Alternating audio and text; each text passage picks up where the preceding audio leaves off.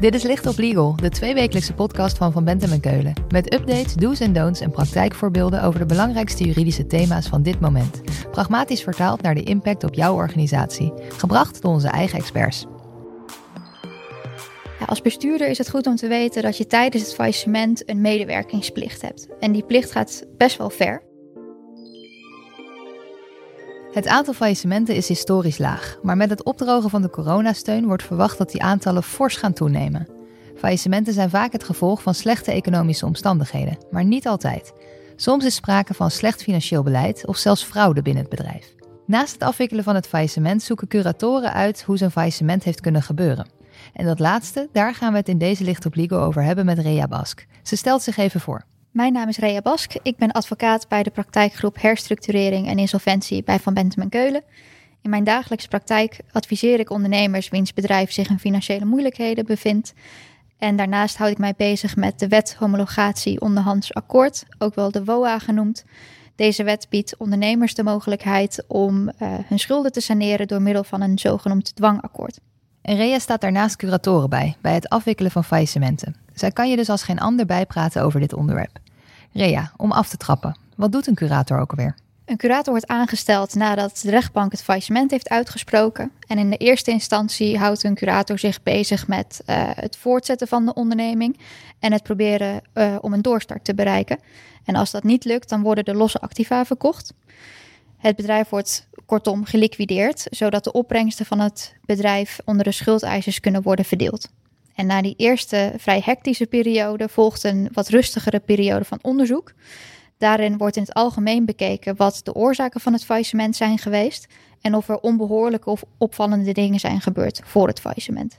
En over dat onderzoek naar de oorzaak van het faillissement en of er in de aanloop naar of tijdens het faillissement dingen zijn gebeurd die het daglicht niet kunnen verdragen, daar gaan we het in deze podcast over hebben. Rea, waar let de curator op? Het onderzoek van de curator wordt in de eerste instantie vrij breed ingestoken. De curator onderzoekt in, het, in zijn algemeenheid wat de reden van het faillissement is geweest.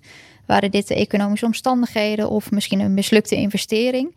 Of was er misschien meer aan de hand? En daarnaast kijkt de curator naar het handelen van het bestuur van, die, van de failliete vennootschap. Hoe heeft het bestuur zich opgesteld uh, wanneer het faillissement naderde? Zijn er maatregelen getroffen om het faillissement te voorkomen? Of is men juist doorgegaan alsof er geen faillissement te verwachten was? En verder kijkt de curator ook naar uh, transacties die kort voor het faillissement hebben plaatsgevonden. Zijn er bijvoorbeeld belangrijke assets weggedaan, of voorraden of bedrijfsmiddelen voor een te lage prijs verkocht? Of heeft het bestuur zichzelf misschien een flinke bonus uitgekeerd? En je noemde al het bestuur. Betekent dit dat het onderzoek zich alleen richt op dat bestuur of ook op andere personen? De curator zal met name kijken naar het handelen van het bestuur, maar ook bijvoorbeeld naar dat van de Raad van Commissarissen, de aandeelhouders en werknemers in belangrijke managementfuncties. Andere hoofdrolspelers kunnen zijn bijvoorbeeld de accountant of bedrijfsadviseurs die langere tijd nauw bij het bedrijf betrokken waren. Het gaat kort gezegd om personen die veel invloed hadden binnen het bedrijf. En de curator is natuurlijk een verlengstuk van de overheid. Dus de curator heeft ongetwijfeld middelen gekregen om dat onderzoek uit te voeren. Wat kan hij of zij inzetten bij zo'n onderzoek? Ja, de curator kan inderdaad een tal van bevoegdheden inzetten. Het belangrijkste is eigenlijk het verkrijgen van de administratie van de failliet. De curator heeft het recht om die te mogen ontvangen. Het bestuur moet dat doen en soms ook de boekhouder van de vennootschap. Het kan zijn de fysieke administratie, uh, maar in onze huidige digitale maatschappij is de administratie vaak toch ook digitaal. Daarnaast heeft de curator ook nog vele andere bevoegdheden. Um, daaronder bevalt bijvoorbeeld het recht om binnen te treden bij locaties. Als de curator machtiging heeft van de rechtercommissaris, kan hij dus bedrijfslocaties van de failliete vennootschap binnentreden en soms ook privéwoningen. En dat geldt dan in het geval als een natuurlijk persoon, zoals dat noemt, um, zelf failliet wordt verklaard. Het startpunt is dus de administratie. Wat doet een curator nou met die administratie? Ja, op basis van die administratie gaat de curator het onderzoek uitvoeren. Dat is eigenlijk het uitgangspunt. Het onderzoek heeft op zich niet altijd een vaste vorm, maar vaak uh, zit er toch een bepaalde volgorde in. Namelijk aan het begin zal de curator uh, informele gesprekken voeren met die hoofdrolspelers waar we het net over hadden. Uh, daarbij zullen vragen worden gesteld: uh, hoe zag het bedrijf eruit? Wat is er volgens deze mensen gebeurd? En wat is volgens deze mensen de oorzaak van het faillissement geweest? En tegelijkertijd probeert de curator de feiten op een rij te krijgen op basis van die administratie.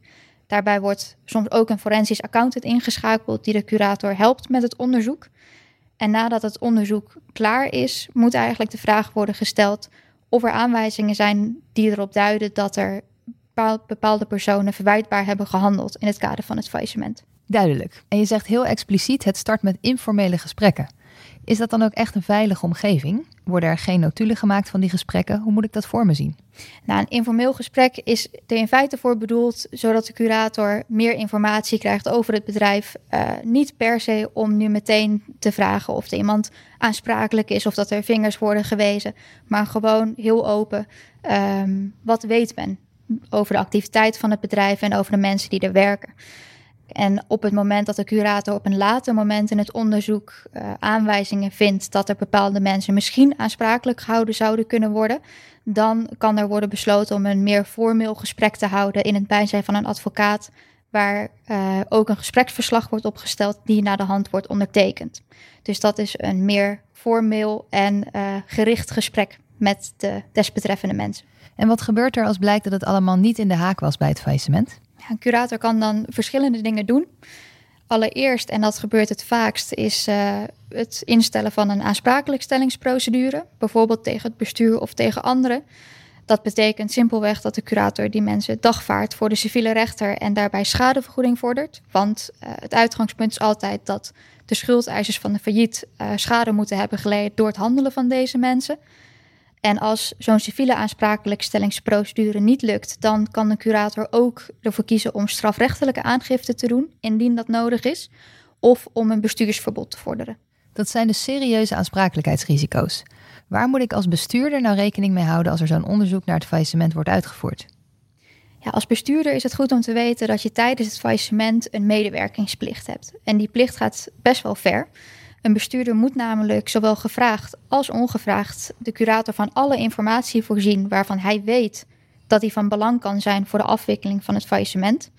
Dus dat kan gaan over informatie over de onderneming, over het vermogen van die onderneming, um, over de belangrijkste schuldeisers. Zo kan ik nog wel even doorgaan.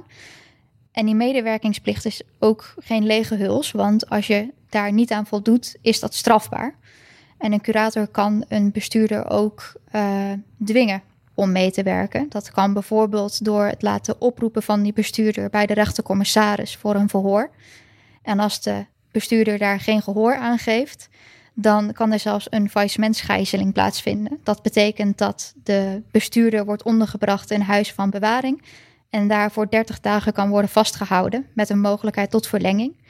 En eigenlijk moet hij daar blijven zitten tot het moment dat hij de informatie aan de curator heeft gegeven die de curator wilde hebben. En eigenlijk is dat dus best gek. Um, enerzijds is een bestuurder verplicht om alle mogelijke medewerking te verlenen aan afwikkeling van het faillissement. Terwijl die zich tegelijkertijd er heel goed van bewust moet zijn dat er op een later moment onderzoek naar hem zal worden gedaan. En hij heeft onder die omstandigheden ook geen zwijgrecht, zoals dat in het strafrecht het geval is. Dus als bestuurder is het goed om je daar bewust van te zijn. Het staat dus een beetje op gespannen voet met elkaar. Enerzijds moeten meewerken en anderzijds voorwerp van onderzoek kunnen worden. Nu hebben we het over de bestuurders. Wat als ik nou zo slim ben om als bestuurder vlak voor het faillissement ontslag te nemen en de deur achter me dicht te trekken? Ben ik dan van alle medewerkingsplichten af? Ik ben dan geen bestuurder meer. Ja, het zou wel mooi zijn, maar zo werkt het helaas niet. Um, ja, de wet spreekt van bestuurders, als waren de huidige bestuurders. Maar toch in de praktijk en in de huidige rechtspraak is ook wel aangenomen dat oud-bestuurders, uh, die dus kort voor het faillissement zijn afgetreden, uh, ook gewoon diezelfde medewerkingsplicht hebben. Dus in elk geval heeft het als bestuurder van een bijna failliete vennootschap geen zin om je een maand voor het faillissement even snel uit te schrijven als bestuurder bij de Kamer van Koophandel. Zou misschien ook te makkelijk zijn. Maar waar kan je nou allemaal aansprakelijk voor worden gehouden? Ja, als bestuurder gaat het in de kern om uh, onbehoorlijke taakvervulling. Uh, heb je als bestuurder gehandeld zoals van jou verwacht mocht worden in die functie? En een onbehoorlijke taakvervulling, dat kan meerdere dingen, dingen inhouden. Uh, bijvoorbeeld het niet voldoen aan de administratieplicht, dus het bijhouden van de administratie, of het voeren van een onverantwoord financieel beleid, waardoor uiteindelijk het faillissement is veroorzaakt of zelfs uh, bewust schuldeisers benadelen door enorme privéonttrekkingen uit het bedrijf te doen. Waardoor het bedrijf als het ware wordt uitgehold en dus failliet is gegaan. En wanneer er sprake is van onbehoorlijke taakvervulling en een curator kan dat aantonen, dan kan zo'n bestuurder worden aangesproken voor het hele faillissementstekort. En dat houdt in de totale schuldenlast die in dat faillissement onbetaald blijft. En dat kan uh, afhankelijk van het type bedrijf natuurlijk heel hoog oplopen. We hebben het nu over de bestuurder. Maar kan ik als werknemer ook op de koffie worden uitgenodigd bij de curator? Ja, dat kan zeker. Uh, het ligt natuurlijk wel wat anders dan bij het bestuur. Uh, want het bestuur moet dus uh, uit eigen beweging heel veel informatie geven. En een werknemer hoeft dat in principe niet. Dus hij kan ook gewoon op het moment dat er naar wordt gevraagd die informatie geven. Hij is als het ware een gewone getuige. Um, toch kan een curator ook zo'n werknemer op het moment dat hij niet uit eigen beweging met informatie komt, dwingen om informatie te geven. Dat kan door middel van het gelasten van een getuigenverhoor bij de rechtercommissaris. Een werknemer wordt dan door de rechtercommissaris uh, opgeroepen en moet dan onder ede verklaren over allerlei zaken. Um, dat gaat dan dus met name over de feiten en omstandigheden in het faillissement. Uh, het is goed voor werknemers en andere getuigen om te weten dat zo'n rechtercommissarisverhoor in principe met name bedoeld is voor het verkrijgen van informatie over het faillissement en het uh, op een rij krijgen van de feiten. En het is er niet voor bedoeld om een werknemer bijvoorbeeld te dwingen om belastende verklaringen tegen zichzelf of tegen het bestuur te laten geven. Daar moet de curator toch voor echt naar de civiele rechter.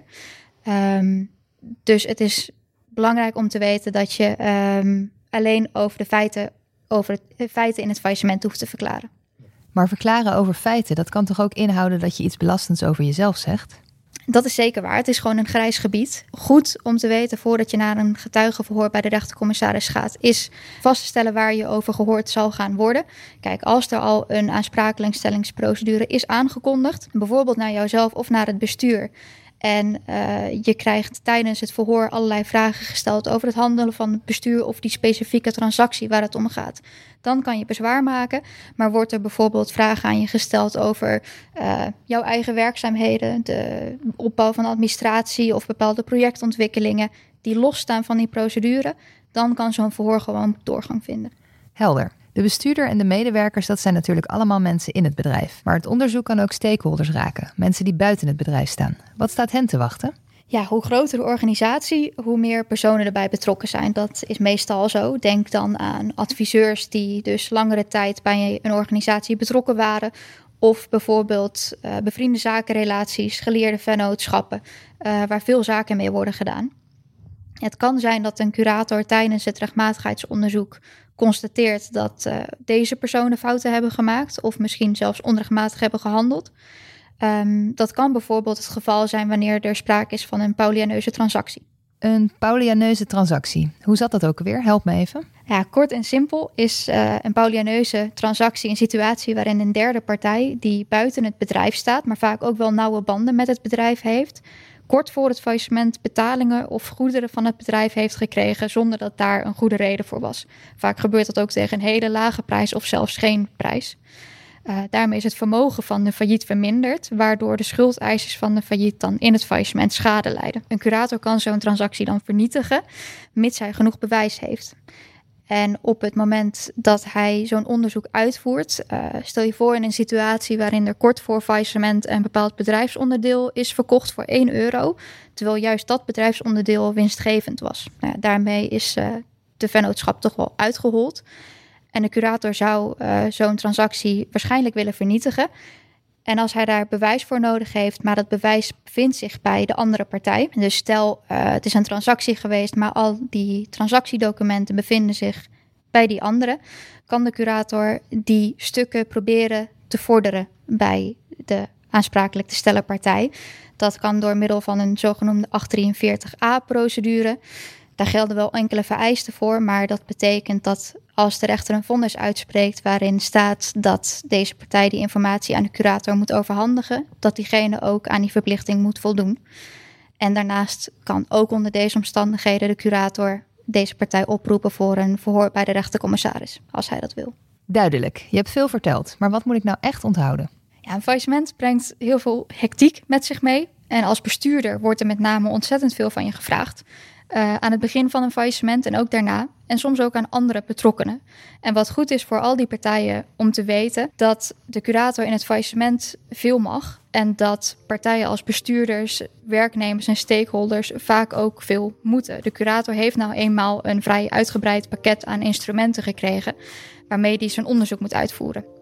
Wanneer je als partij bij zo'n onderzoek betrokken raakt, kan het nooit kwaad om bij een advocaat advies in te winnen. Zo weet je precies wanneer medewerking nodig is en wanneer niet. Rea, dankjewel. Als we meer willen weten, waar kunnen we dan terecht? Je kan mij altijd mailen op reabask.vbk.nl of bellen. Mijn nummer vind je op onze website. Dit was Licht op Legal, een podcast van Van Bentem en Keulen. Te beluisteren via Spotify, Apple Podcast of je eigen favoriete podcast-app. Wil je meer weten? Heb je suggesties voor een onderwerp? Of wil je dat onze experts hun licht laten schijnen op jouw juridisch vraagstuk? Laat het ons weten via vbk.nl/slash lichtoplegal.